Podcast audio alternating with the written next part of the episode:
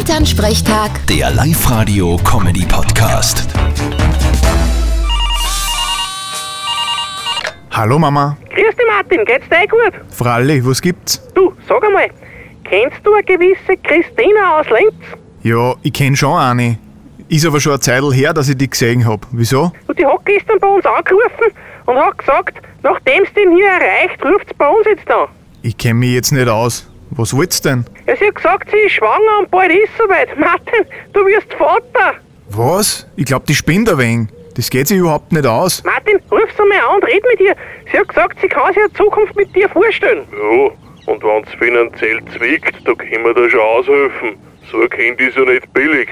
Ich glaub, ihr spinnt's alle ein wenig. Das geht sich ja gar nicht aus. Also, ich mein, rein theoretisch schon, aber das kann ja nicht sein. Beruhig dich, wir kriegen das schon hin. Du, wenn's Putzi da ist, dann zieht sie bei uns in den ersten Stock, da ist genug Platz. Ja, genau, das föllert man nur. So ein Schatz. Der, der glaubt das wirklich. ja, das gehört ihm. Du, Martin, was ist denn heute für ein Tag? Na, Donnerstag. Ja, Donnerstag, der 1. April.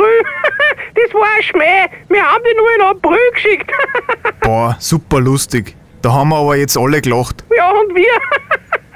Aber offensichtlich gibt's eine Christina aus Linz, wirklich. Ja, hab ich dir ja gesagt, dass uns der Gary da mit einem Namen von einem Gespuse weiterhelfen kann.